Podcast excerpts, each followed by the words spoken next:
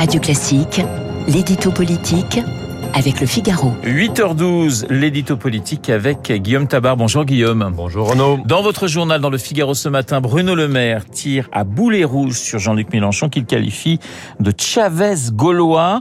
Cela signifie-t-il que la majorité commence à avoir peur d'une victoire de la gauche ? Cela signifie que la majorité se résout enfin à faire campagne. Bruno Le Maire ce matin, Elisabeth Borne ou Olivia Grégoire hier.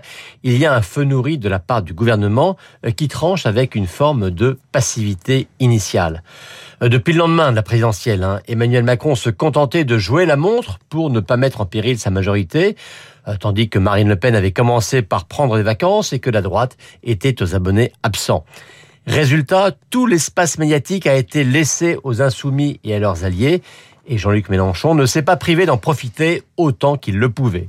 Résultat, à 10 jours du premier tour, les sondages promettent certes toujours une reconduction de la majorité sortante, mais de manière de plus en plus serrée, tandis que le soufflet de lion de la gauche n'a pas l'air de retomber. Alors pour reprendre votre expression, quelle est la stratégie des macronistes pour faire retomber le soufflet Mélenchon ? Eh bien, il s'agit tout simplement de démasquer la réalité de son projet, de montrer qu'avec la thérapie mélenchoniste, les finances publiques seraient proches de la banqueroute et que la France au bord de la mise sous tutelle. De débusquer aussi l'emprise du clan LFI sur l'ensemble de la gauche, de pointer les ambiguïtés des insoumis sur la question de la laïcité, de rappeler le long aveuglement de cette gauche-là face à Poutine, et enfin de mettre en valeur les contradictions de fond entre les différents acteurs de la NUPES. Bref, les macronistes commencent enfin à faire avec les mélenchonistes ce qu'ils avaient fait avec Marine Le Pen entre les deux tours de la présidentielle, à savoir mettre en lumière son programme par-delà l'adoucissement de son image.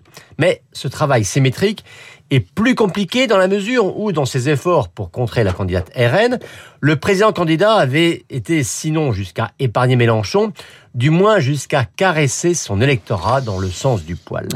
Pour Mélenchon, le danger peut-il venir, Guillaume, du reste de la gauche ? Vous avez raison de rappeler que toute la gauche n'est pas mélenchonisée, même si tous les appareils se sont ralliés à lui.